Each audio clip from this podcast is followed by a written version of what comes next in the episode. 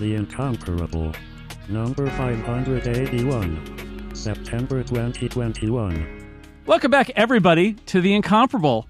I'm your host, Jason Snell, and this is the end of the Summer of Spielberg, a theme that we've been running for the last couple of months that I decided, I guess I got really sucked in by the alliteration of it, and I was like, yeah, let's do it. Let's do it. Let's cover lots of Steven Spielberg movies, not all of them, but the ones that sort of fit within our charter.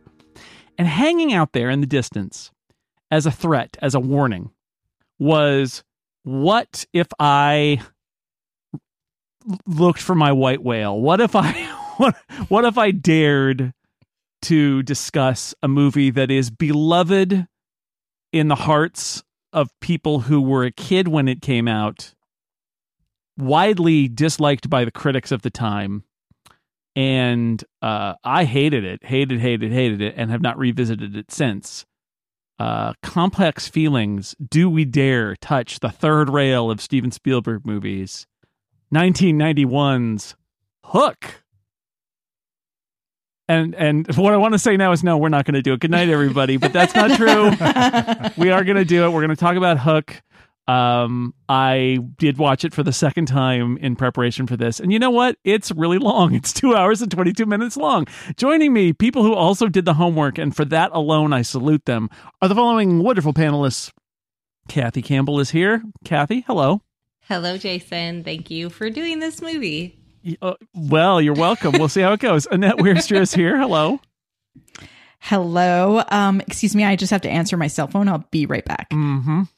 Ask it how it feels uh, to fly. Uh, John McCoy is back with us. Hello. Hello. This is going to be a wonderful adventure. Mm. Um, we could talk about Peter Pan a little bit too, I suppose. You're putting you're putting me in the mind of uh, not quite sophomore lit, but you're putting me in the mind of classic literature. And um, Moises Chuyon also joins us. Hi, Moises. Jason, I'm worried that people are going to think you're just a mean old man without a mommy. Uh, you know, that's yeah. This is part of the, my concern. Okay, let's just start with this. I ha- I saw Hook in nineteen ninety-one and thought, wow. That's everything I don't like about Steven Spielberg. And I'm going to come back to that because having watched a lot of Spielberg movies this summer, I feel like Hook is actually a pretty good distillation of what I consider his worst traits as a director. um, but what I've discovered over the years is I have met lots of people who are younger than me by ten, fifteen years, who I think saw Hook when they were kids. And they have this fondness for it. And the first time I met somebody who s- expressed their love of it, I think it might be Casey Liss, I I literally thought they were kidding. I was like, no, no, no. Seriously? They're like, oh, yeah, I love Hook. I'm like, how is that possible? But I do think that there must be at least a little bit of a generational uh, aspect to this story, because it's happened too many times now that I've run into somebody who was a kid when Hook Uh, originally came out or was then on video after that, and they're always the ones who say nice things about it. So, Kathy, explain yourself. Gladly. Uh, so I, as I watched this movie, I could distinctly remember every beat of the film because I watched it so many times. I was nine when it came out. Um, I the the Disney Peter Pan movie was fine. I preferred the play because I thought it was so cool that they always had a woman play Peter Pan. Like, that was really, really neat to me. But this kind of was the first really deep Peter Pan story that I really experienced. And on top of that, you have this ideal, I mean, it, the m- best game of make-believe ever exists in this movie. Um, it's extravagant. It's over the top. It's exactly like you would play in your backyard. Um, and it has a bad guy who's not really a bad guy, but he's totally a bad guy, and he's going to get eaten in a hilarious way. Um, it it has humor, but it also has that part because... So I was nine uh, when this movie came out, and my dad was very present, very there. He was, you know, part of my life and all of that. But he did have a cell phone and he did have to take calls. He was also a volunteer fireman. So he would have to leave sometimes because there was a fire. And so that that very low level presence and awareness of, oh, my dad's here, but he's not really here, totally triggered a little bit of my brain.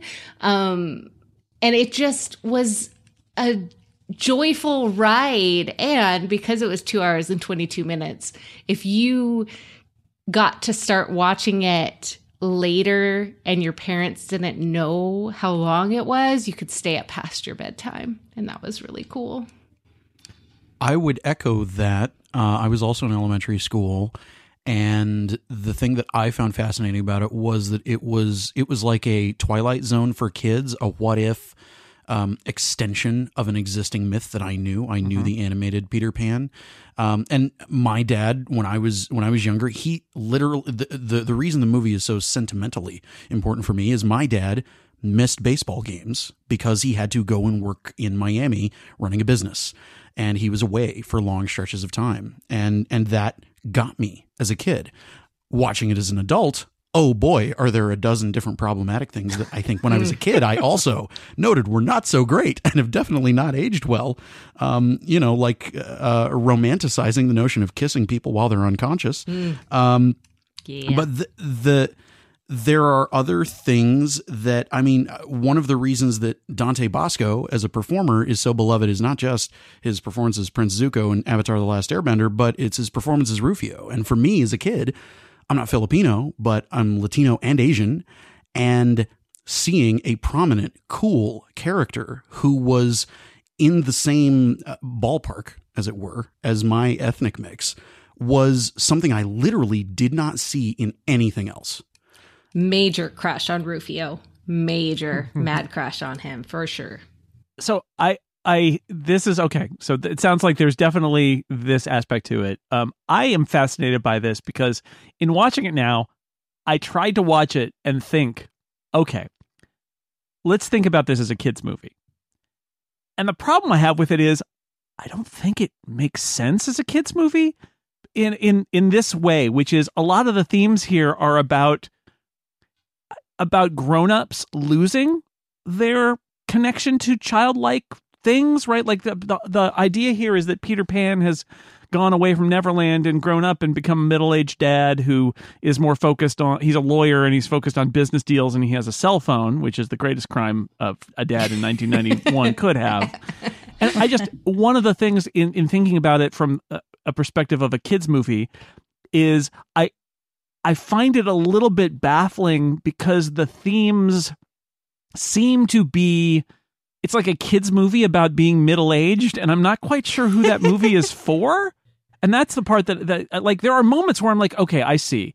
I see what this is going going for for a kid's movie. But, like, the fact that it's bound up in this whole idea of Robin Williams as a, you know, fallen fallen angel. The fallen child? Uh, yeah, who has become the, you know, a, a, a lawyer and a business dealer kind of guy with a cell phone, and that he has to he has to reconnect with his kids. Like, that's an interesting story arc, but it's also a much more kind of adult-oriented story than I would think you would see in a kid's movie. So I found that kind of very strange uh, as well. Like, like they the and a lot of the reviews at the time I know were, were basically saying, well, like, why didn't you just remake the Peter Pan story? Why are you telling this sort of sequel that's also about mortality and being middle-aged and being a parent when you're also trying to tell a, a kid's movie? So that that I definitely felt that because I I it, I found it a bit of a head scratcher when I rewatched it.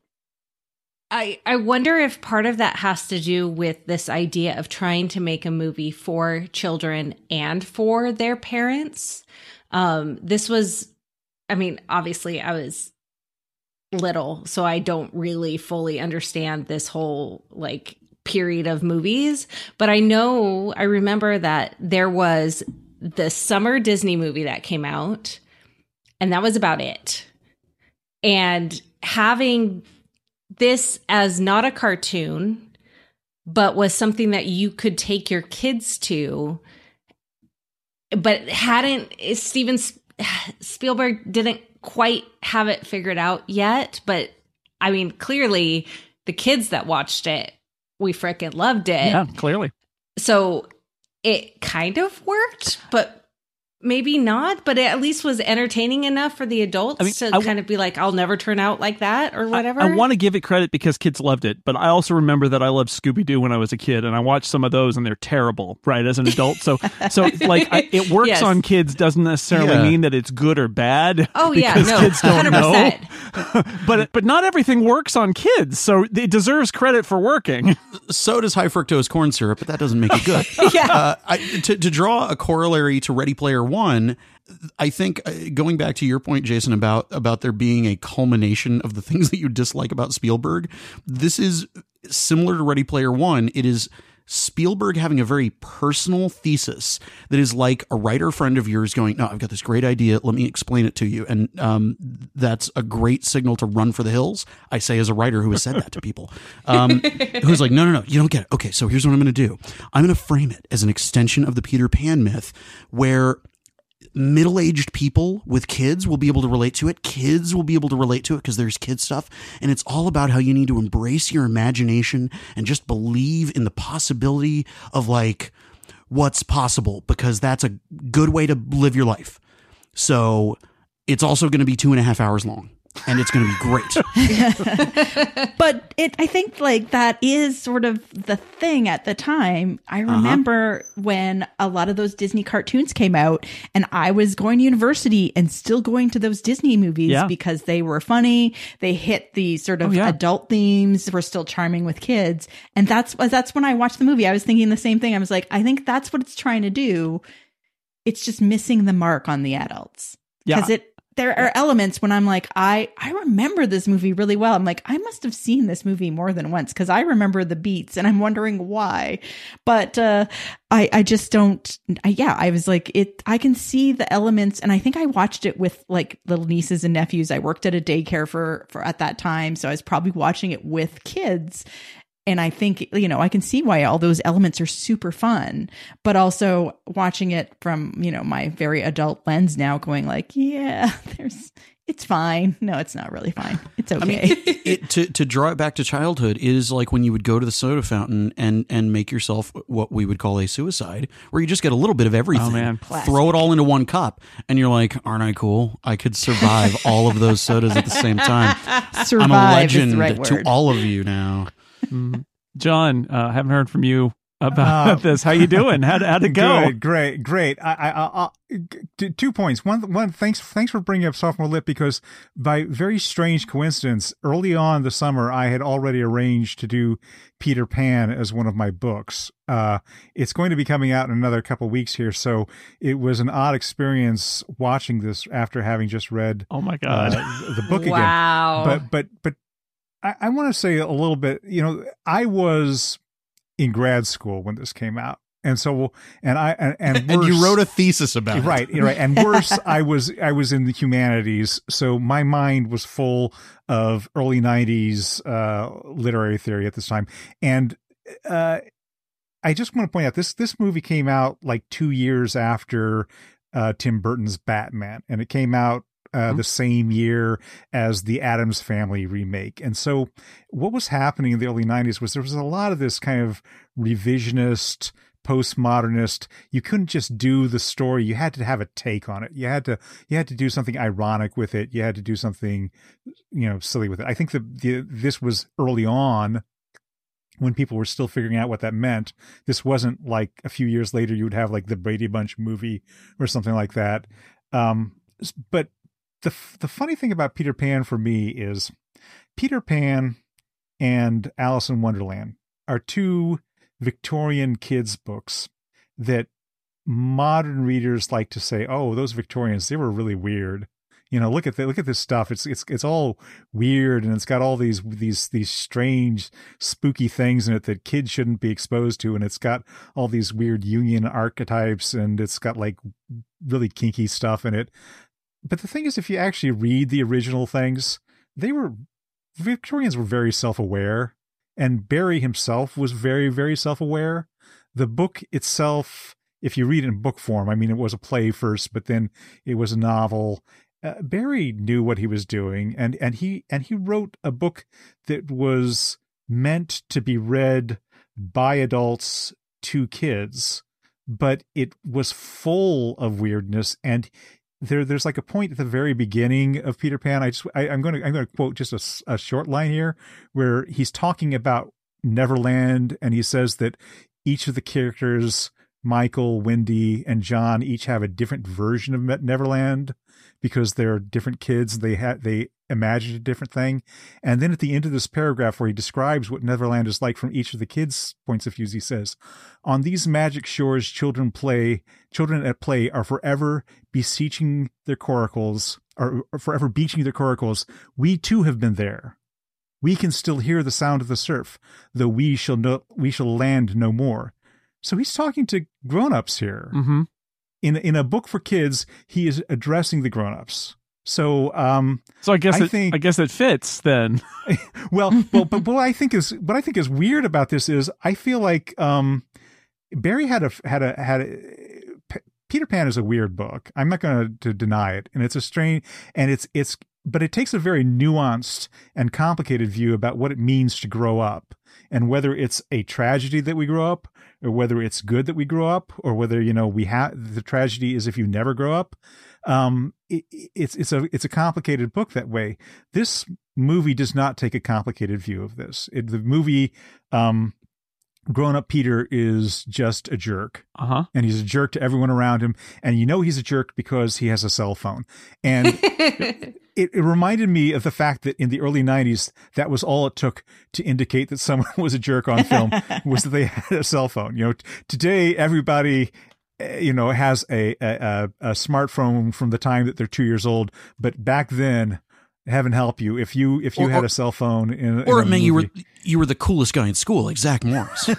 right. Right. But it, but the but the point of the film is like that. Peter has to reconnect with his childhood wonder or something. I, I mean, well, I, I think, I think you're right. It, it, it does sort of try to have it both ways, but it can't. And, and that's where I, I made a note early on when I, when they get to Wonderland where, or sorry, Never Neverland. See, there we are. The Victorians. uh, when we get, Wrong there one. no, there are no white rabbits in this. Uh, they get Never Neverland. And there's the, that moment where the kids are all around and they're like, let's play, let's play. We play forever. Play, play, play. And I think to myself, oh my God, this is like a horror movie, right? Because, yes. because if you think logically about like childhood, because if it's a metaphor, it's like our childhood always stays with us and you want to stay in touch with your inner child. It's one thing. But if you take it literally as, this is a place where time never passes and that you stay a child forever and all you ever do is play as a child. It's actually kind of horrifying. But then when when Peter gets there, it, basically he gets bonked on the head, literally by a baseball, gets bonked on the head. And then he uh, then he kind of learns how to get it to get it together. And then at, at the very end of the movie, they have to like elbow him and say, psst, you have kids, you can't stay here, you have to actually go back and live your life. And the movie is kind of like, oh yeah, right.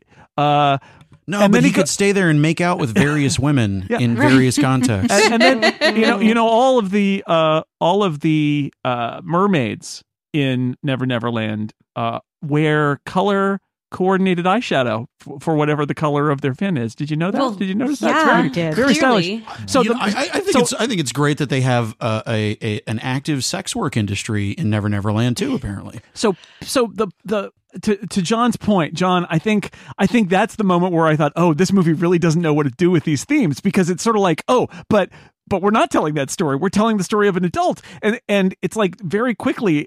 I mean, I don't think it even makes much of an attempt to be like, well, what this movie really is about is getting in touch with your inner child and being like, they're like, okay, well, then he goes back, I guess. And it's like, yeah. all right, I, I guess I, I, I felt like that, that could have been, I feel like there's not a lot of connective tissue kind of carrying these carry, uh, characters along. I know that they want Peter to be extremely awful in the beginning. He's a, he's a bad dad, uh, cell phone dad.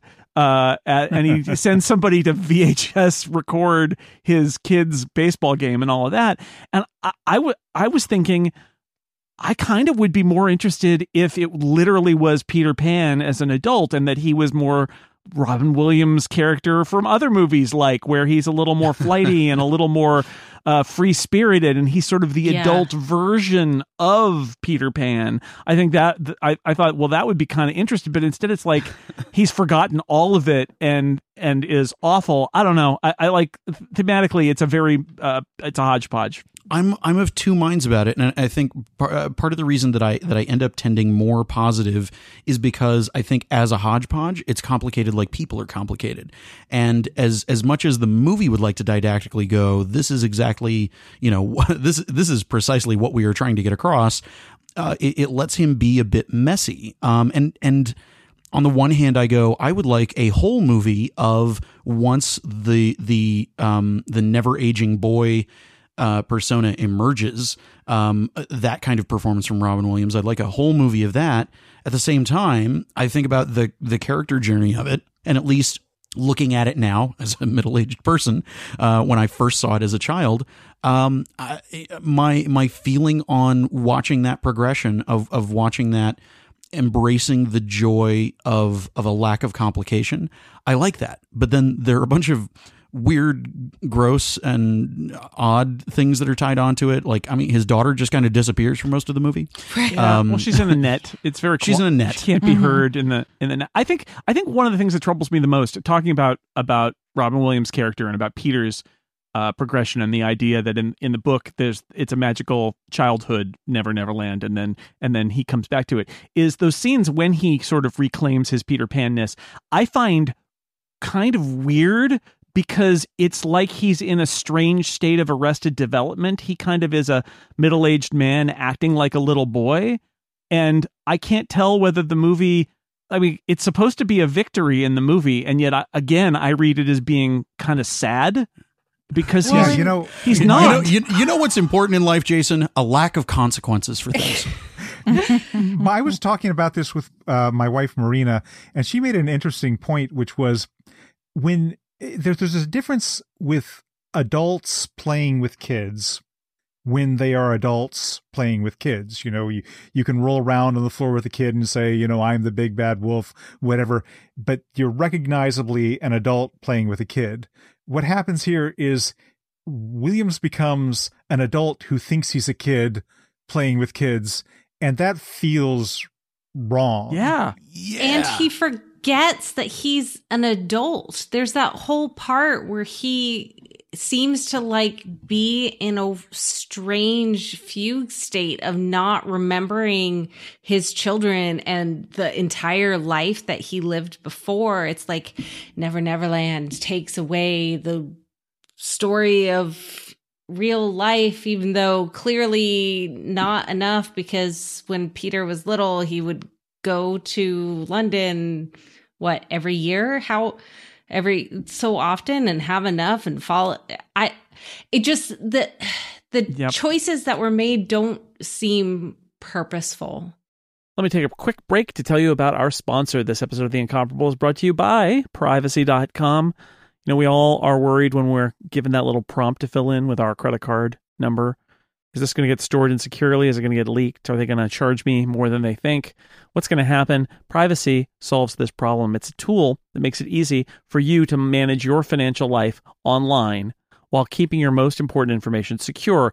It lets you generate virtual credit cards with virtual numbers that mask your bank information. You never have to worry about giving out your precious credit card information to people you don't know online. I have used it. I signed up for an account. It was super easy. I linked it to my bank account. I generated a card, first card out of the gate.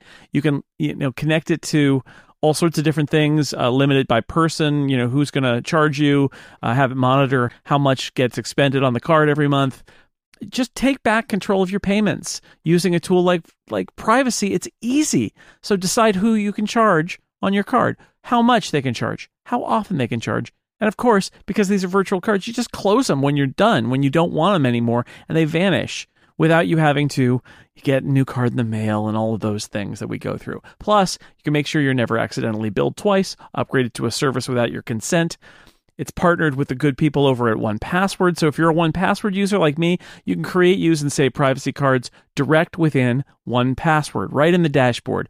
All virtual cards you create in one Password have the same security benefits as your other privacy cards. You can set spending limits, create single-use or merchant lock cards. It's all there whenever you want. Go to privacy.com slash incomparable and sign up for an account. New customers will automatically get five dollars to spend on their first purchase. Go to privacy.com slash incomparable today to sign up. And thank you to Privacy for supporting The Incomparable.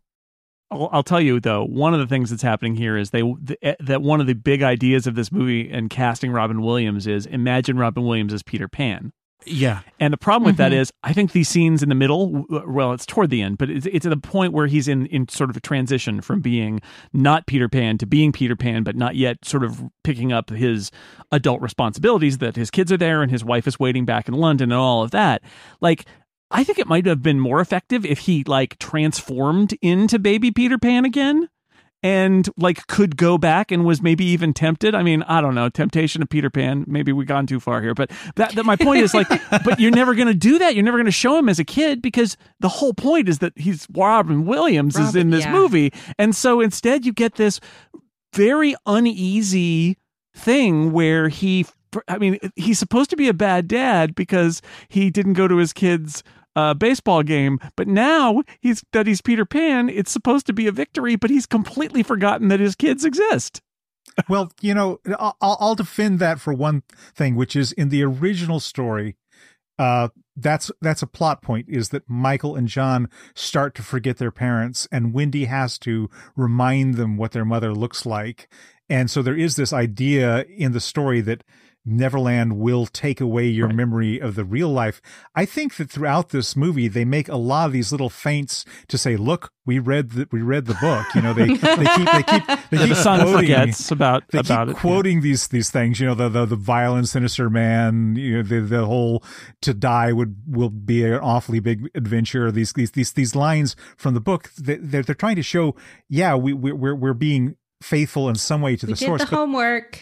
But they, but they, they don't really, because the, the original book, the original book and the original play, their the title of those is actually Peter Pan and Wendy, and the the conflict in Peter Pan and Wendy is not mostly between Peter Pan and Hook. It's between Peter Pan and Wendy, because while these books were about the Victorian cult of childhood, they were also about the Victorian cult of motherhood. Yes. And the idea that hmm.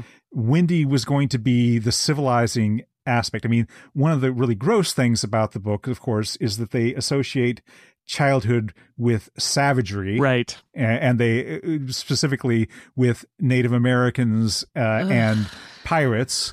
And and that, that if you're in a state of childhood, you are in a state of absolute, you know, uh, lack of civilization, and that Wendy is the civilizing force that will bring Peter and the Lost Boys and even the pirates, because there's a point in the book where the pirates say, "We'll make Wendy our, our mother too," uh, into into good good citizens. And and what's what's completely missing from this this is. Uh, is Wendy, you know, she's, she's yeah. there, you know, and she's, and goodbye, you know, Maggie Smith, you know, have, have fun. And she's gone for most of the movie. There is nothing to compare to that. There is, there is Tinkerbell, who gets to have a sort of a redemption in this, uh, because she's the one who takes Peter to Neverland to save his, his kids. As you'll recall, in the original Peter Pan, she was the one who wanted to get Wendy killed. Um, but yeah. so, so now she's, she gets to have her like, uh, character, uh, growth, I guess, by the fact that she, but, but, but again, it makes no her sense. Literal like, character yeah. growth. Right. Literal yeah. character growth. Yeah. Yeah, exactly. I, John, I th- like you, I think you've hit at the crux of, uh, you know, for me personally, nostalgically, the movie means certain things to me. Um, but when when it when it comes down to this as an adaptation of the of the why make this? Why make this movie this way, adapting this material? If if the interest was in telling a story about the themes that um, you know, they they hit a few of at times and then contradicted themselves in other places with. Um, why not? Why not just uh, make allusions to the source material? Then go, you know what we need to do is we need to make the basis of our story a Victorian, very boy-centric thing wherein um, uh, female gendered people are only mothers or love interests. And let's uh, let's let's let's try to bolt some things onto that and and see what we can do to do something interesting while still being incredibly deeply referential to the source material that um, by the time they made this was a hundred years out of date. um, and to, to me, it's it's not that I don't have um, a, a, an appreciation and respect for the things about the Peter Pan myth that I enjoy. Um, but looking at it, looking at it, from my adult perspective, um, it has the same problem as a lot of things from around the same era, not just things that were adapting existing properties, existing media, that sort of thing. Um, but that just felt like they had to work within the trappings of vaguely Victorian era story tropes, right. um, and that, that everywhere they could have turned the other direction. Well, it was still technically okay to do, you know, the, the, the thing that makes people feel kind of icky. But what if you did that, as Jason said earlier, and lean into it as a horror movie? And like that, that those elements that he's being sucked into, like sort of the savagery of childhood or being caught in childhood or forgetting everything that matters to you ultimately, like your children and your family and your job.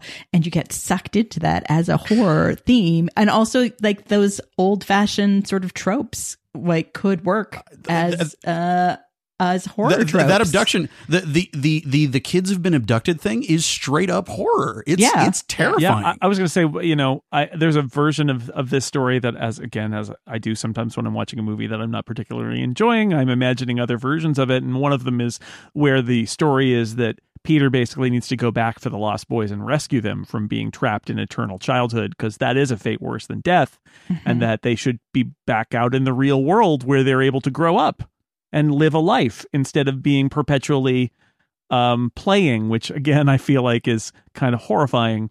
Uh, but that's not the story that, again, I, I think this story is probably base, basically a, an elevator pitch that had to be turned into a movie, where it really is like Robin Williams is Peter Pan all grown up and he has to go back to Neverland. I was like, oh, okay, here's the here's your money. Let me write the check. Make that and then movie. The executive went, ah, oh, yeah, yeah, sounds great. So, good. Sign it. I'll huh. throw. Uh, so, so John, you mentioned that the title is is actually Peter Pan and Wendy. And I was going to say, the title of this is Hook, which again presupposes or suggests a different movie that is mm-hmm. the villain. So different. Understanding who the villain is, who Captain Hook is, and what is it like to be an adult in Never Never Land and a pirate, and how is that different? But it's just not what the movie is, even though he's the title. Dustin Hoffman gives a performance that I don't particularly like, uh, but it's there, and he's got, you know, I like how terrible it is. That's why I like it. Is I it's real had bad. Forgotten that it was Dustin Hoffman as Captain Hook.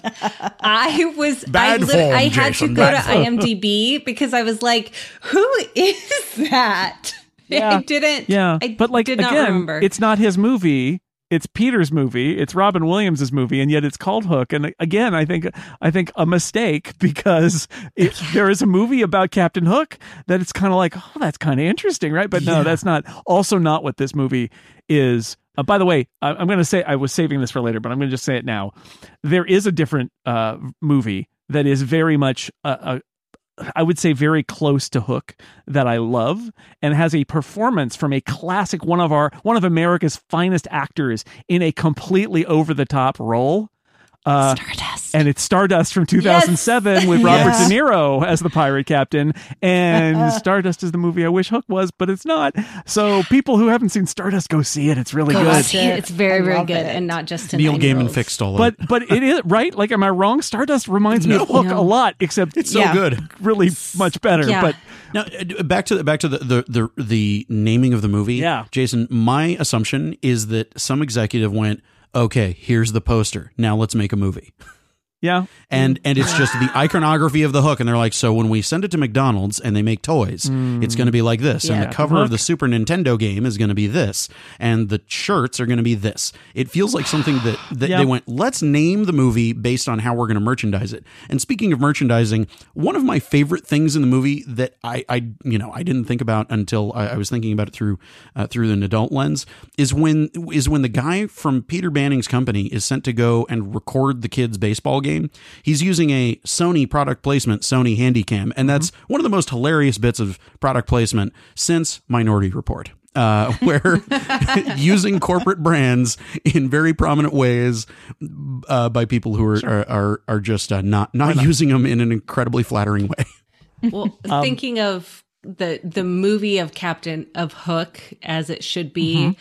I really really loved and really connected with this watch. Uh, the moment where Hook is feeling really grumpy and sad and depressed, and all he wants to do is play with his toys, look in the mirror, plan for the next day, and get ready for bed. And I felt that deeply in my soul.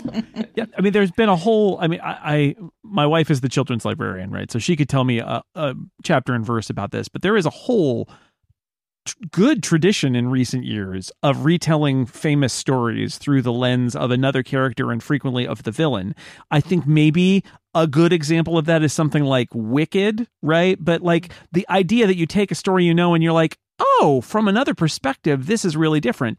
And it's just as I was watching it, I was thinking, well, Captain Hook might actually deserve that treatment. How did he get to Never Neverland? How did, I mean, we know how he lost his hand, but ha, uh, so yeah. many things in there. How did the adults get there and stay adults? And yeah. and yes, and I, he's been I there want for like seventy story. years now. And well, yeah. let's see. You know, I, I I I'd like to point out that a lot of backstory is given to James Hook in the novel, and okay. a lot of interior uh thoughts. We we get to see, we get mm. to see his thoughts. We get a, a, a kind of a melancholic moment late in the book where he is. He's he feels like he's going to be triumphant over everyone, and then he suddenly thinks to himself, "No child will ever love me," and it's Aww. this kind of this this weirdly uh, wow. sad moment in there. And and and the last line that Barry gives before Hook dies is, "James Hook, thou not wholly unheroic fi- figure, farewell." Well, uh, so so, so they, it's so just what we've chosen to remember and what they've chosen to adapt right, from well, Barry. Yep. Well, and mm. th- th- there's that Pan movie, and not the Peter Pan movie with Jason Isaacs as Hook and Wendy's father, but there was that, that Pan movie with uh, Hugh Jackman as Blackbeard and a, a younger James Hook uh, in it that I haven't seen, but I, I imagine explores some of that territory. Yeah. There's also the Peter and the Starcatchers, which is oh, yeah. a very entertaining uh, play that has a little bit of a story for it, too. But now I need to... Clearly, I need to watch, uh, read Peter Pan and Wendy. Go ahead, John. Well, the, the the thing about Hoffman as Hook is is is sort of the same thing about um, Williams as Pan. This is that that, that other thing that was pri- I, I talked earlier about nineties uh, revisionism. Yeah. The other thing that early nineties gave us was stunt casting, mm-hmm. and. And it carried us all the way through to Jim Carrey as the Grinch. Yep. Yes, exactly. And it's all it's, it's all about tradition. Oh, you know who'd be really great in this role, and it's it's it's never anybody who really. I, I don't know who was doing the casting at this time, but it seemed like a bunch of you know third graders sitting around the lunchroom. Like trying to come up with the, the craziest ideas they had. Nothing. How, how that... dare you? Bob Hoskins is a virtuoso in the role of Spade. Oh, and, and, oh, and, and, oh and, yeah. Uh, yes. And, and and Phil Collins, we time traveling oh. Anthony Johnston. I mean, uh, Phil Collins. Phil Collins as yeah. Inspector Good. Yeah, yeah. Well, I was going to say that that um, they had uh, um, Julia Roberts make many of the same kind of facial expressions that she made in Pretty Woman as Tinkerbell, which I thought was inappropriate, but there it is. Yeah. Uh, Jimmy Buffett wanted to steal Peter's shoes. Um, David Crosby dies uh, after popping up for what you think is a brief cameo at the beginning. Then he shows up again so he can die. Yeah. Um, and then we already mentioned uh, Maggie Smith, who, who I'll looks just, so old. Yeah. Yeah. Right. Can, can we talk about the fact that twenty years before her, fifty-six yeah. in this movie? I was like, how she can't what. Because that makes no sense. Yeah. She's fifty-six. They just aged her up. They aged her up. Yeah. It was ten years the, before the Harry first Harry Potter movie, um, in which she looks much younger than she does in Hook, because they did age her up. I wanted the, to mention the, age, the Harry the Potter... age makeup is fantastic. And, yeah. uh, you know, I, uh, it's amazing that they could do that thirty years ago. And it seems like they, they go, no, nobody knows how to do that anymore, apparently. I wanted to mention Harry Potter only because, in addition to Maggie Smith, there's another connection there. Um, which is uh, which is the music is John Williams. And I, I tell you, there are so many cues in the Hook's uh, score that are Harry Potter cues. Like, I feel like uh, Hook got really mined by John Williams for, for Harry Potter. They're not quite the same because, you know, he got paid for know, two jobs, the, but it's real in the, similar. In the, in the opening sequences where uh, we, we get to learn how what a really bad dad Peter is, uh-huh. and there's all those ki- those scenes of kids playing baseball, the music just sounds like library music there to me. It's like the worst, the worst, the, the, the, it has nothing to do with the action on screen. It's... Hmm. I mean, eventually when it gets to Neverland, then it starts to become the John Williams we know, and yeah. and, and and the okay. cues match the so action. here's here's what happened. John Williams was like, I will do this movie, but I'm only doing Neverland.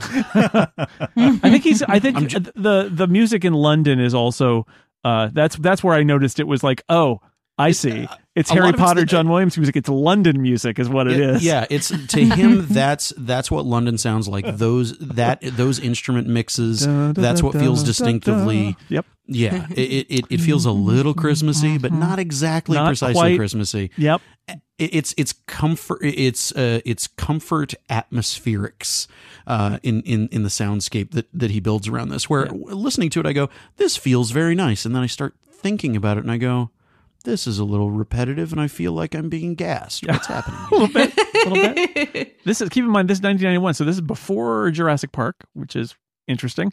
Um, the other thing, so, okay, the other thing I wanted to mention about this uh, movie, beyond the storyline, is uh, I want to bring up one of my Steven Spielberg grievances, which everybody's already heard if you've listened to The Summer of Spielberg, but I'm going to throw it out there again, which is Steven Spielberg loves amusement parks and amusement park rides. And I think it sometimes he constructs things that feel more like rides than like stories uh, or movies. And Hook, to me, when we get to Neverland, is the perfect encapsulation of that, because this it, world is a very detailed set that looks like a movie set. It moves like a movie set. It everything you, that you might space out has been pushed together in as high density a space as possible. Um, things don't look real, nor do they look fantastical. They look like they're in an amusement park, right down to um, is it Rufio has the um, the skateboard track that literally yep. has a slot in the center of it. Yep.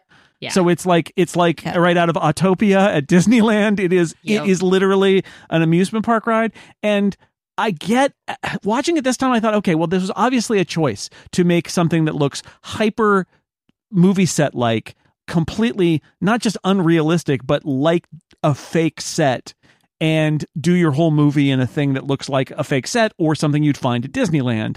But to me, it's like, this is Steven Spielberg's dream of of what a, a movie, especially a fantasy movie for kids, should be, which is it's really just a ride. And I, I hate it. Like I, I have pulled all my punches with Hook because I don't think this is a, a bad, as bad a movie as I thought it was. I don't think it's a good movie. I think it's a bad movie. But but yeah. the set angers me. The whole art direction of Neverland infuriates me because it is like...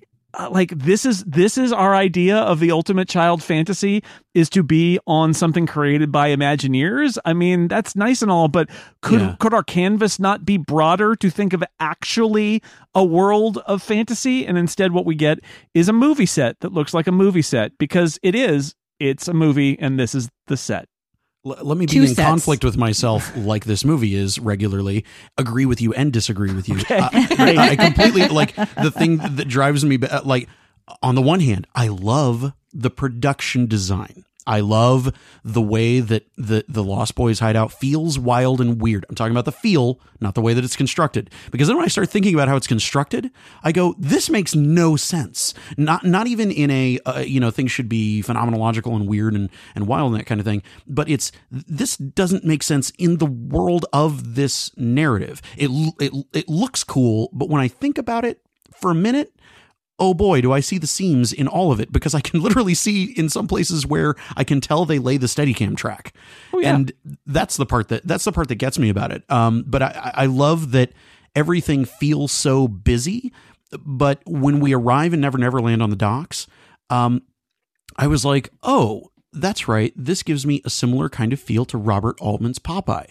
But Robert yes. Altman's Popeye got, did a better job got, of it. Got an actor in common, at least. Yeah. The, the, um, well, like the pirate ship, again, we're, li- we're going to a fantasy world where pirates are.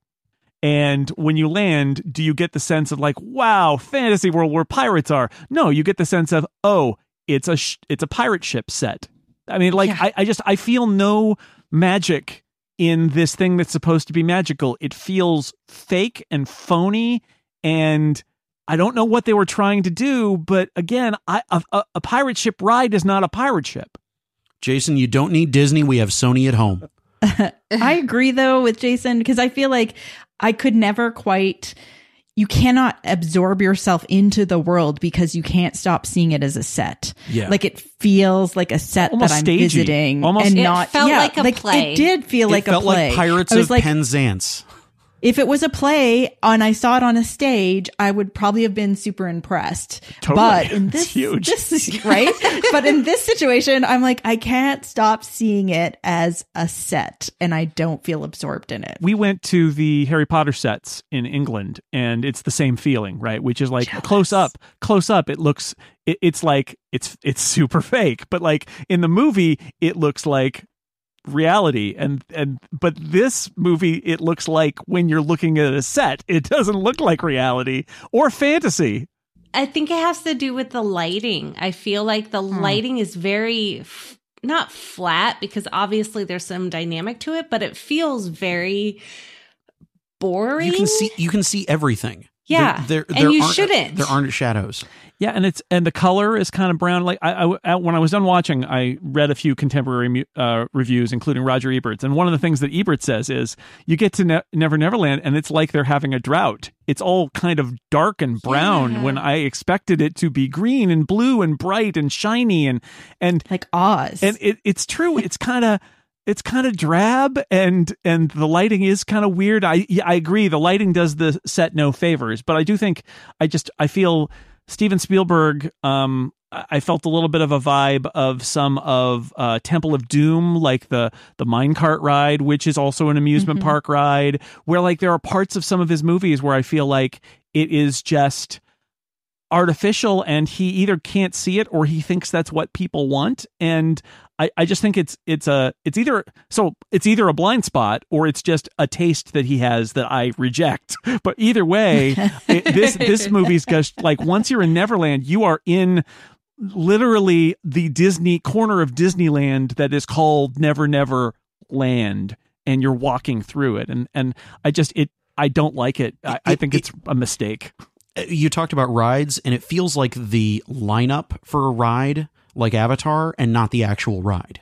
Right. It's the detail that you, when you're standing in line, you have to go through when they're, the animatronics right. make their little things, and mm-hmm. you're able to scrutinize all the little details. And right. Well, the, the way that it feels like a ride to me is that everything is so close in. You know, if, if you go through Disneyland, you're going through carefully mapped out corridors that are making the most of a small amount of space, and so it's like around every corner you come to something new. But there are never any vistas in this film.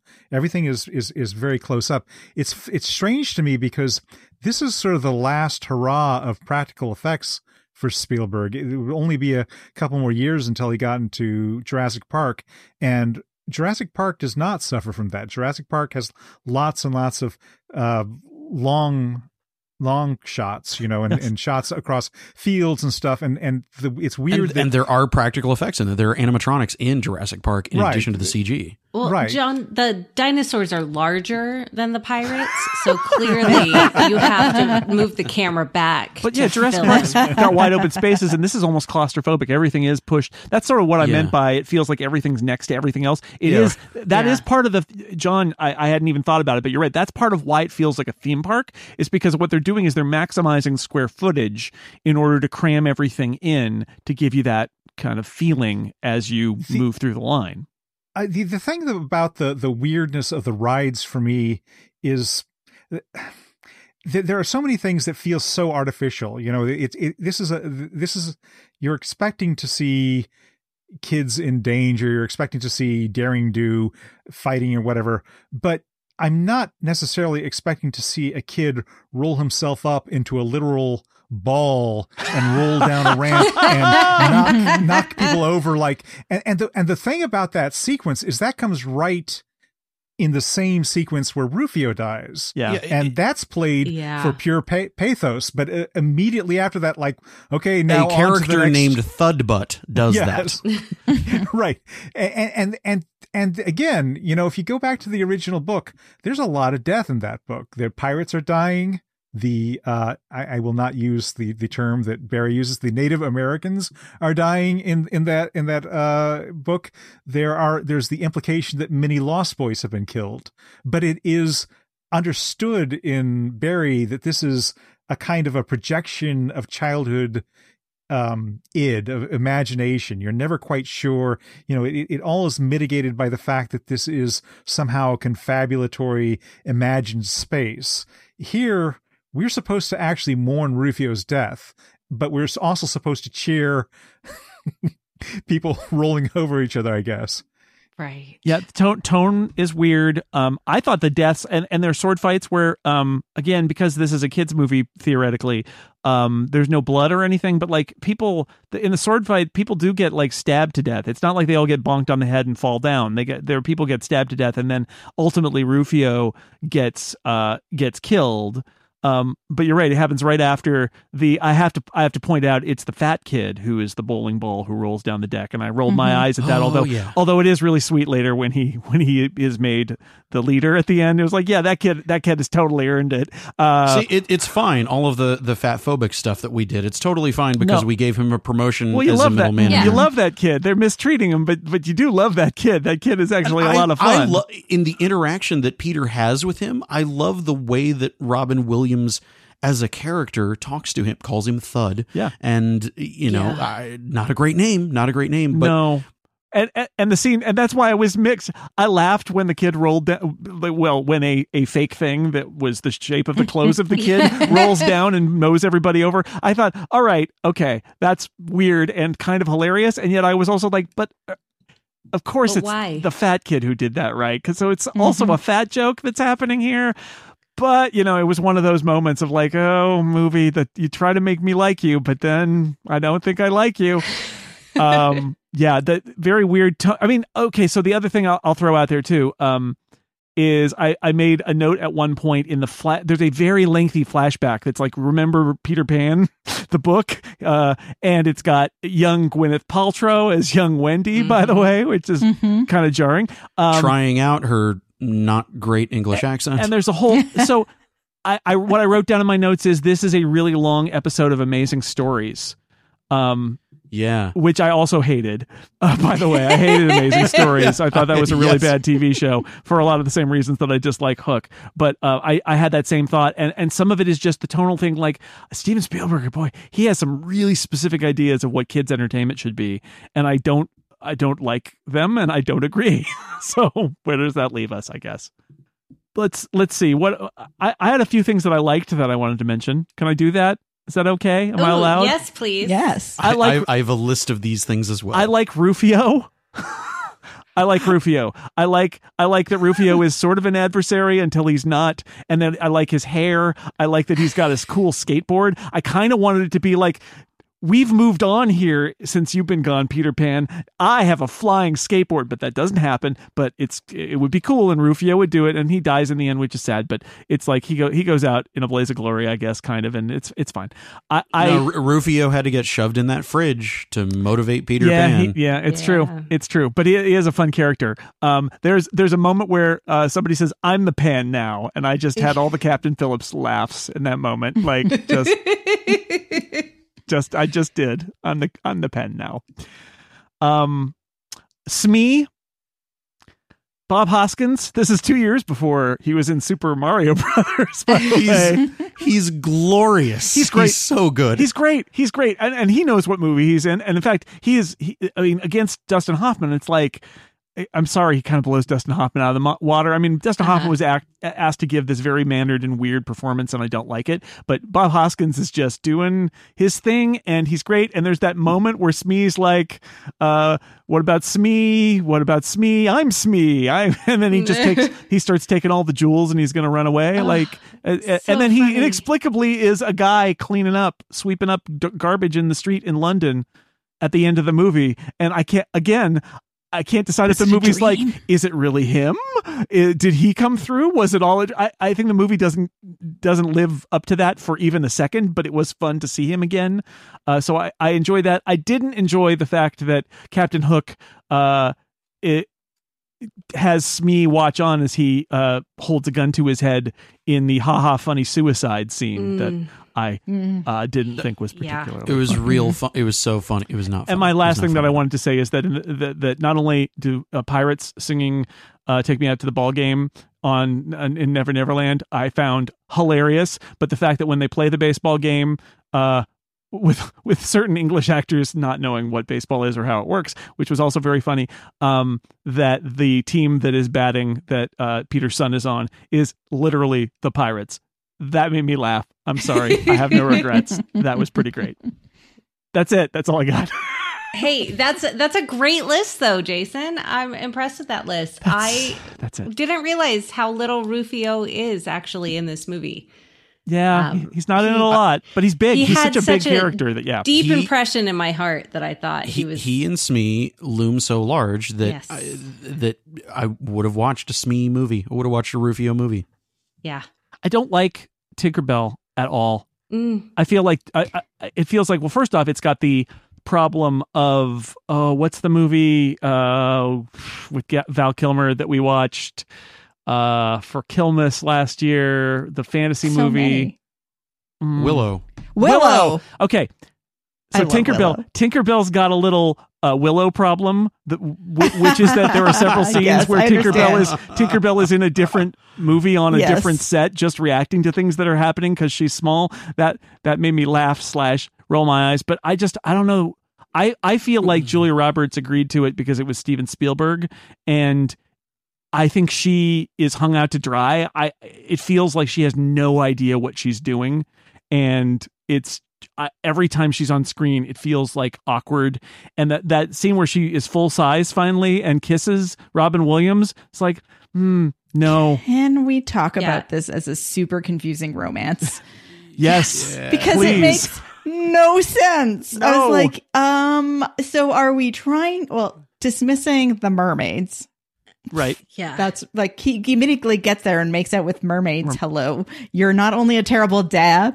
They're giving him air, I guess. Yes, sure. They're giving Putting him, him a, in a shell. lot of air. A lot of air, yeah. And it's not sexualized at all. No, You're a no. bad husband as well as a bad no. dad. But then you have this whole weird uh, romance sort of trend with Tinkerbell that her little heart is broken, and then she gets like into human size just so she can kiss him. And then like, what are you doing? That's just weird. And maybe you should just focus on him getting back to his family and his wife instead of inserting this like longing, sad. I don't know. It it just annoyed me. I was more interested in ass kicking Tinkerbell than yeah. than um it it, it it is a completely confused character motivation where at first it's she cares about Peter and she wants to help him save his children. But no, it turns out that she is a jealous um you know, always the bridesmaid, never the bride, uh, who wanted him to just stay with her forever. And I guess this but, was a Machiavellian but, plot but, to yeah. dangle his kids at but, him as incentive to go away to Never Neverland. And with then her she reminds him about his kids, right? So it's like, but yeah, no, but it's then not. She actually. sends him home, it, it's it, right. It, it, yeah, she, so she's, she's like she's completely a, self-sacrificing. Yeah, her she's love. at complete makes, cross purposes. She's not an yeah. effective ex machina pixie dream girl. Uh, she is not an effective. I don't. It, she's. Just the plot point. They're like, okay, yeah. we got to mm-hmm. get Peter into Neverland, and then we have to get him out again. How are we going to do it? Well, Tinkerbell. And clearly. Then you stunt cast Julia Roberts. We're we're gonna right. we're gonna drop the clock tower crocodile on Captain Hook, and he's just going to disappear, and we'll figure it yeah, out later. And okay. then they didn't figure it out later. yeah. It's it's that exact same kind of thing where it's like, we're going to just keep using this thing to paste holes in this thing until we're to the so end. So I thought, okay, they're not going to kill Captain Hook. They're gonna they're not going to have Peter kill Captain Hook, but he's going to die. So how are they going to do it? Oh, oh, it's an alligator. Oh, the irony. He will be crushed under the alligator statue. And the movie's like, no, no, no, no, no. It's crocodile. He's not, he's not going to be, oh, sorry, crocodile. He's not going to be crushed. There, there, whatever. They, he's going to stand up come neatly and, get me, and be absorbed by it. Uh, right. he's gonna, so he, he lands. It, you see it land where the open mouth lands around him. And I thought to myself, oh, I guess he's going to be okay. But then there's the sound of a belch and he's disappeared. And I'm like, it's magic, Jason. What? It's magic. Huh? Jason, hold on. Let yeah, me, let me try sorry. to get the exact cadence. No, I'm, I'm gonna. I want to get the exact cadence of the kid actor. I'm not listening. Jason, oh. believe yeah. in it, Jason. No, I, I. You know what I will say? The food fight. The uh, food fight is great. The food fight so is pretty good. It's pretty, the food, pretty good. It, it, the food fight is pretty good. Yeah. The big swashbuckling fight starts well, gets really confused. Um, and, and, and, uh, as we discussed earlier, has some really weird detours, but the, the just the straight up like swashbuckling dueling is delightful, is wonderful. But then it constantly gets interrupted by little things that they're like, okay, well now we have to solve this story thread and we need to do this thing to motivate this person. And we need to do this to do this. Um, My Spielberg it, moment there is that there are the there are the very obviously built into the set planks that you can step on that make the other plank on the other side pop up so that you can hit a pirate in the balls, because that is the height of comedy. And I, yeah, rolled my eyes I mean, at that. Yes. So wah, wah, obviously. Wah. Oh, well, what else? What else should we say about about Hook? I, Bangarang. I didn't know that that was popularized by this movie, but oh, there yes. it is. Yes, it was. That's where it comes from, huh? Mm. Um, magic clothes, magic clothes. When he re- re-embraces uh, being Peter Pan, I like that they just plain don't explain why he suddenly has, um, you know, uh, gray tights and yep. the the clothes. They yep. just appear out of nowhere. That that's one of the things that they don't explain. That I'm perfectly happy that they didn't. Don't and need then, it. Yeah. There's there's loads of other stuff that they uh, they they didn't explain that felt like they needed an explanation.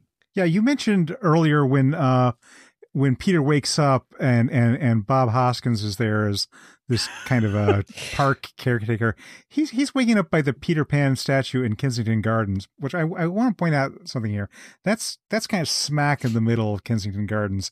It's a, it's a little bit away, and I w- I was kind of wondering why he landed there. What and I also it also was a little frustrating to me because it was once again, what is this movie trying to say? Is this movie trying to say that this was all a dream? Is this mm-hmm. movie trying to say that Peter Pan doesn't exist? It's fiction that he's fictional yeah. in this world, or he's not fictional in this world. That because- that scene made me question if I had forgotten the ending. And was like, he wakes up and it's all a dream? But what? Then the movie what? just ignores it after it's over. Yeah. yeah. Yeah. It's it's like, yeah. You if you, th- you think about it too hard and it just kind of oh. falls apart. You you think about the set pieces and it, it lives a lot better in your memory. For example, like the Lost Boys arming for war. What a great sequence. Ugh. So cool. Them with the cobweb mm-hmm. armor and all that other stuff and, and everything. And then it, it, it, it, it those little signposts are cool, but then when you think about all of the connecting tissue, it all just starts to disintegrate in different places. I think a lesson that I've learned in this journey of the summer of Spielberg is that Steven Spielberg is an incredibly talented director. Shadows, by the way, one of my favorite things in Raiders of the Lost Ark, which is my favorite Spielberg movie, is his use of light and shadow. And It, P- Peter Pan's story has so much to do with shadows at various points that Hook has some shadow gags in it that are pretty good. And like, who else but Steven Spielberg? It's like perfect. Yes. Use the shadows, Steven. Now is your chance. But, but he, because he became so successful so soon. And so there's money behind everything he does that you end up in these situations where you have movies. There, there are movies that he does to make money or to get cred, you know, credit for another movie he wants to make. And he likes money. He wants to make money. So he makes commercial movies and he makes movies that are more meaningful to him. And sometimes his commercial movies are classics and sometimes they're cash grabs. And sometimes I'm looking at you, Lost World colon Jurassic Park. um, but sometimes, like with Hook, it's more complicated because this is like a high concept, and they're like, this is this should be a Spielberg Spielberg movie, but it's like got stunt casting. It feels like the concept came before the script, and not, and it, they spent a lot of money on it, and they spent a lot of money on the sets, and like. You can see that this is like so much better because it's so well funded and because it's got so many talented people who are involved in it. It's so much better. And yet it's also, I think, so much worse and more disappointing yeah. because it doesn't come from a place where there's real passion for the material. It is a commercial calculation. And while it's not as big a misfire as some of his other movies, I would argue, like Lost World, like Ready Player One, it's still, to me, a misfire because it doesn't come from a genuine place from Steven Spielberg. It kind of comes from a Hollywood deal, uh, you know, a deal-making session where Spielberg's like, yeah, I can do kid stuff. I can do kid stuff, but he's not really feeling it. And that's, having watched all these movies, like I can tell when he's not feeling mm-hmm. it. And I don't think he's yeah. feeling it in Hook. A good, a good commercial movie. You can't see it as the set of note cards on a cork board that it is. And this one, you can see all of the note cards. You can see like, and then, and then his daughter comes in and sings a song with lyrics like, when you're all alone, far away from home, there's a gift the angel sent when you're alone. And, uh, and it will, it'll have this huge emotional resonance. And then in actual execution, it had absolutely no emotional re- resonance. Yeah. And nobody because remembers you forgot that he had a daughter. Yeah. Cause she disappeared. yes. Cause, it, Cause I think, I think the movie forgot that he had it's a like daughter. It's like the movie's like, I'm sorry, this is about fathers and sons. Get over there. We've got to yeah, get rid of the girl. We can't have too many women in here. yeah. Yeah. Mm-mm. Let's say the mermaids. Um, yep.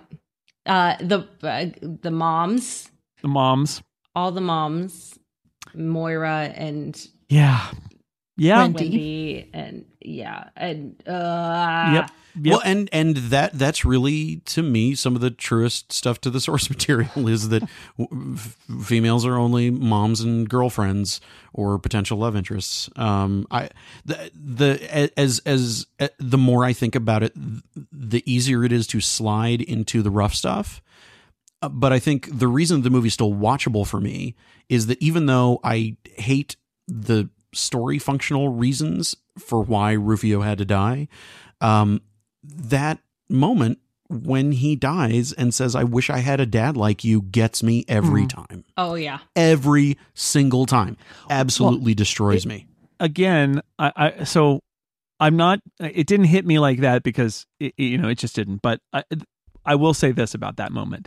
That moment feels like it comes from a better movie. That's, yes, that one hundred percent is like yes. is like imagine the themes on display in that moment where this is his successor who has stayed, you know, as one of the Lost Boys, and we've been we've had this whole thing like about Peter Pan, but like Peter Pan is not existing as Peter Pan. He's existing as a dad who has come back to Neverland to save his kids, and if you. And, and what ha- the mo- actual movie does is he kind of forgets his kids for a long time and then and then figures it out. But in this moment, you can imagine that movie where it's like, oh, Peter Pan returns and he is a father figure to the Lost Boys. And that's his role now. But, you know, that so it's I get that moment. That's a it's a good moment, but it, it just makes me think. That it's a moment from a movie that doesn't exist. Yeah, it, it escaped. Movie. It escaped from an alternate universe in a movie in that better was really version of this. It was great yeah. all around. Yep. I mean, and with and lots there, more scenes with Rufio and his skateboard. By the way, just, yes, to be clear, skateboard basketball, the new sport that's gripping the nation. It is. It's like a, it's, it's Escape from Space Jam and into Hook. I don't know how that happened. Um, Magic. Uh, what about the ending, though? You have also like I like the ending where you have the he does his little speech. The thing that gets me is all of these people standing up, which in my head is all of the Lost Boys that Wendy has taken in and helped to find places and helped to grow up. And I'm like, oh, this is a really beautiful thing that I am totally surmising because it doesn't really say that mm. except for the fact we have Toodles. But I'm like, oh, I feel kind of a pang that Wendy like took care of all these Lost Boys and helped them. Uh-huh. But it's like, that goes to my reading of the tragedy of The Lost Boys. Yeah, absolutely. That The Lost Boys should be rescued and not left back in yes. Neverland, right? Well, and, right. And that's the thing. Again, it's it's it, it it it's the movie arguing with itself again. Early in the movie, we see Wendy getting cheered for all of these wonderful things that she's done, and then we go to Neverland, and uh, a lot of those Lost Boys that were Lost Boys when Toodles was a boy are still there. So, Wendy, what the hell? So you mentioned, like, come on. You mentioned Rufio. Uh, we mentioned some of the other Lost Boys. I'll just say the other movie that I always think of when I think of Hook is The Goonies, which was story mm-hmm. by Spielberg, but it also features a ragtag group of uh, boys. And, Jason, uh, and remind a, uh, me, is there a fat kid in that there, one too? It, there is a fat kid in that oh, one, Moises. Weird. And I don't know, I don't remember if he curls up in a ball and rolls like a bowling ball and knocks people over or not. Uh, but he might as well. It might have been. And of course, it ends on a movie set pirate ship. So just uh, not directed by Spielberg, but again, I feel like connected. It's like a little warm up. Go- Goonies was a little warm up for for Hook. Um, yeah. yeah, you know, again, I I remember hating this movie, and I think maybe I, I just I, I was so aware of that that I, I I wanted to watch it now with an open mind, and I couldn't gin up the level, other than for the sets, I could not gin up the level of hate that I I had for it in nineteen ninety-one. um I don't think it's a good movie. I think it's a mess, and like I said, I think that it's it's in many ways just a, an example of Steven Spielberg's more cynical, cash grabby kind of commercial pictures, where he knows how to how to you know put a deal together, get these stars together, we'll get Spielberg, we'll put it all together, it'll be great. And um I you know it, it's just it's not it's it's a mess. I'm glad the kids liked it, and I'm glad that the that people find things in it to to value about it, but especially when you consider that this was made by one of our great directors. Oh boy. Yeah. It's just I, a mess. You know, for there, there are, you know, twelve different ways that you can try to interpret what the message of the movie is, is luck. or is trying to do. One take, scene take to the next. Take your shot, pick one. Yeah, um, sure. and, and, you know, it is a mess. It is a mess. And yeah. like, um, as, as I mentioned earlier, I have my personal nostalgia for it. That, um, that is what it is. And I have grown up, and I'm many years older now. Um, but the, the thing that, the thing that I enjoy about it as a mess, as a an artifact of a bygone era, as it were, is that I see this movie as, as a cautionary tale. This is the cautionary tale that everybody should have listened to thirty years ago, that we've seen many, many bits of evidence that some people just did not listen to the lesson of Hook, um, or the various lessons of Hook. Mm. Um, but the the things that the things that I enjoy the most about it as a cultural artifact, that because it was a big budget Steven Spielberg movie and is going to continue to exist, is that there are so many lessons to be learned about creative storytelling from it. Um, and there are parts of it that are a lot of fun to watch. And there are, uh, there, there's a lot, there's a, it, and, and it's not like in the driest academic sense, things to be learned from it. Um, but it's something that, uh, considering some of the children's movies that come out these days, like the Boss Baby movies, that to me have an even weirder concept of yeah. what they're yeah. trying to I wasn't aware of what the concept was until I listened to the Flophouse episode about yeah. it. And I could not believe that that was the actual idea for the, the Boss Baby. Yes. yes. Yes, it is. And so, so I, I will, I will, I will stand this movie next to the Boss Baby franchise and go, okay, boy, there are people that went way in the opposite okay. direction of yeah. learning lessons from this. Picture, thing. If you will, Peter returns to Neverland, but now they're all babies. Oh, da, da, da. You just wrote their third movie, Jason. Mm-hmm. Boss Pan, Pan yeah. Baby.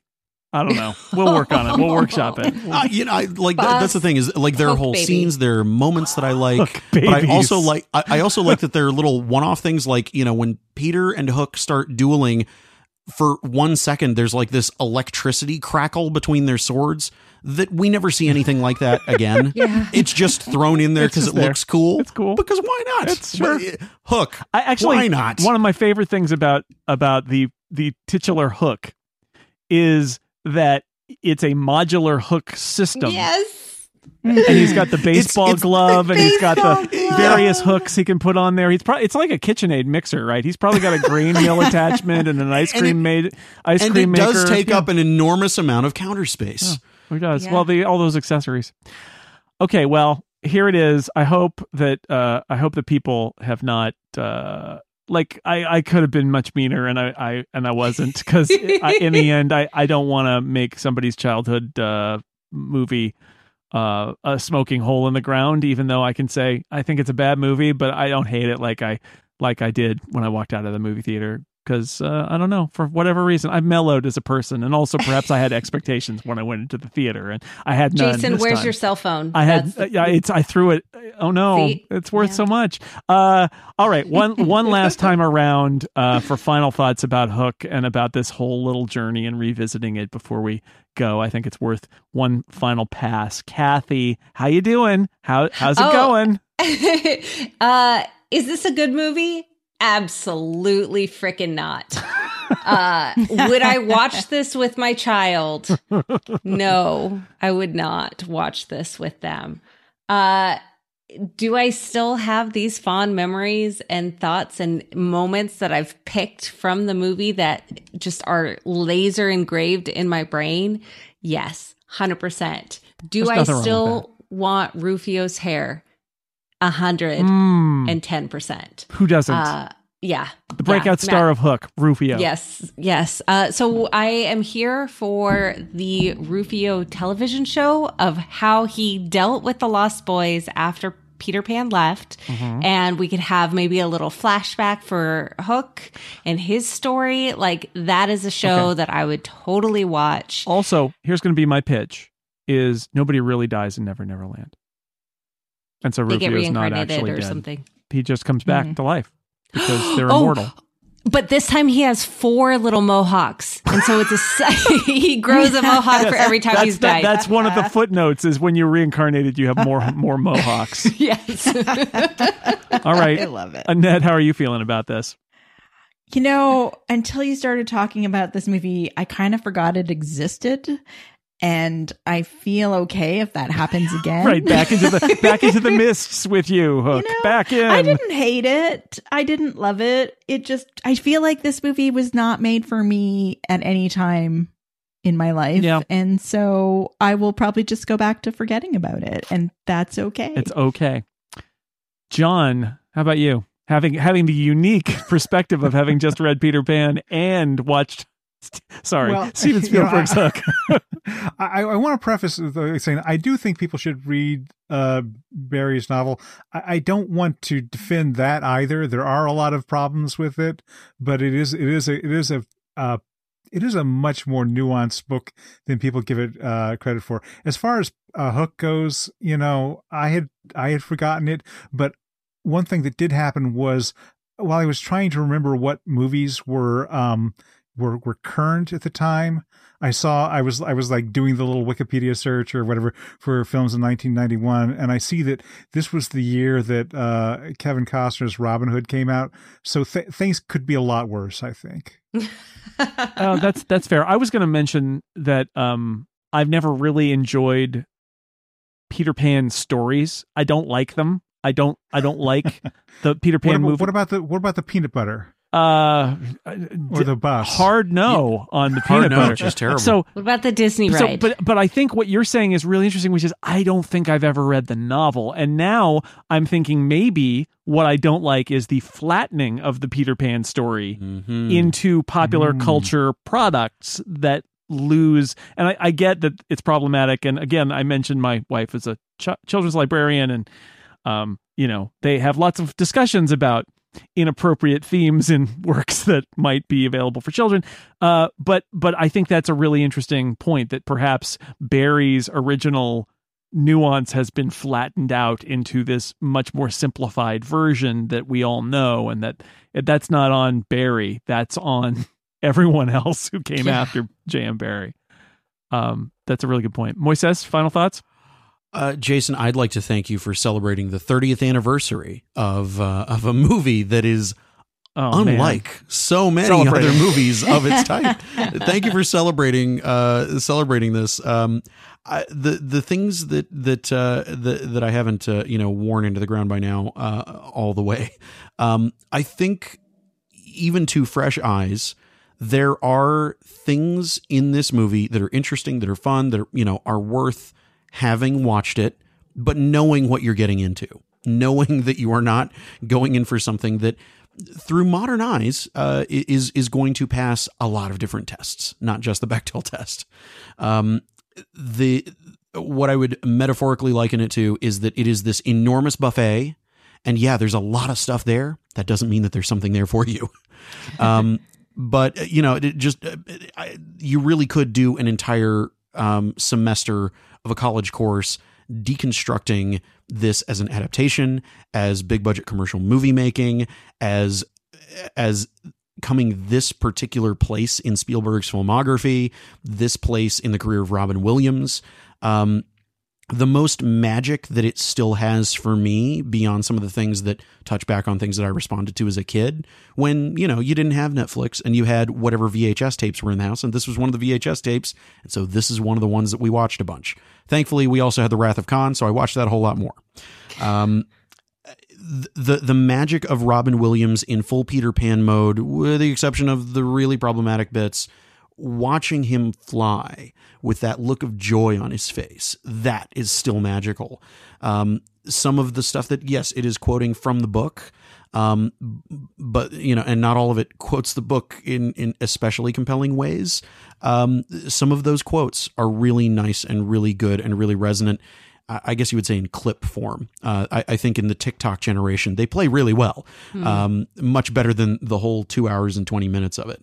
Um, but I think it's especially great when he's he's running around in the snow and he sees a, a small urchin boy and he says, "Boy, what day is?" Oh, wait, I'm sorry, that's A Christmas Carol. Um, but that is also, uh, you know, something that they quote when he comes back from Neverland. Um, I, I like the things that I can tell are intentional lifts that they didn't necessarily spell out, but I mean, you, you knew what they were going for. Um, because I don't know, I, I think it, it, um, it, it's nice to see the seams at some points, but when the seams are so incredibly visible, uh, it, it, um, it, it, it gives you a, a, a Snell migraine, uh, of why is it like this? Yeah. Didn't they have enough money? Um, they had all the money. I, at, at, at the end of the day, I, I I will always be a little bit apologetic for something that is, um, at least ostensibly, trying to really push uh, the the power of believing in one's own imagination. Um, and boy, does this movie get that wrong in a lot of places. Uh, but there there are places where it, where it does a, a pretty serviceable job. Yeah, I mean, I I'm not gonna say very many positive things about it, but I also understand that there's very rarely something that is um, so bad that there aren't things uh, that you can get out of it.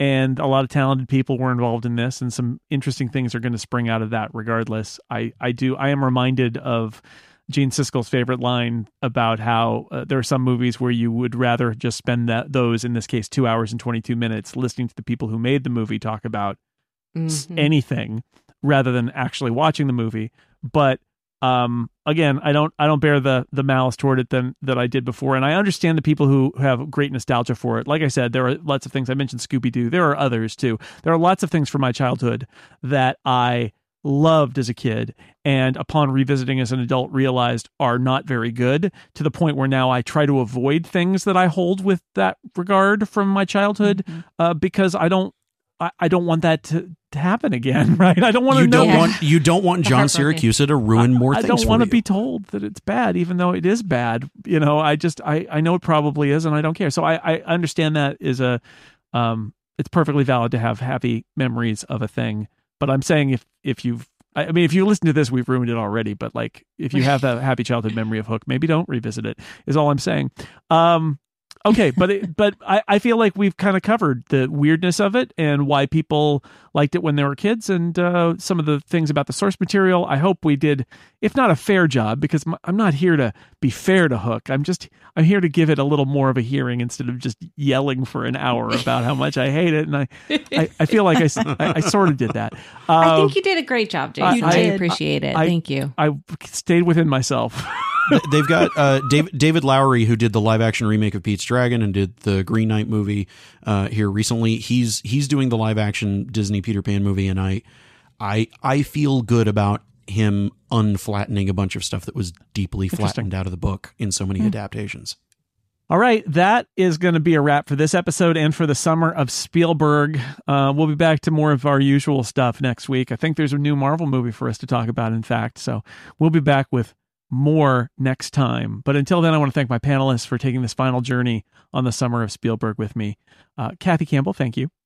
Bangarang, Jason. Bangarang. Annette Weirstra, thank you.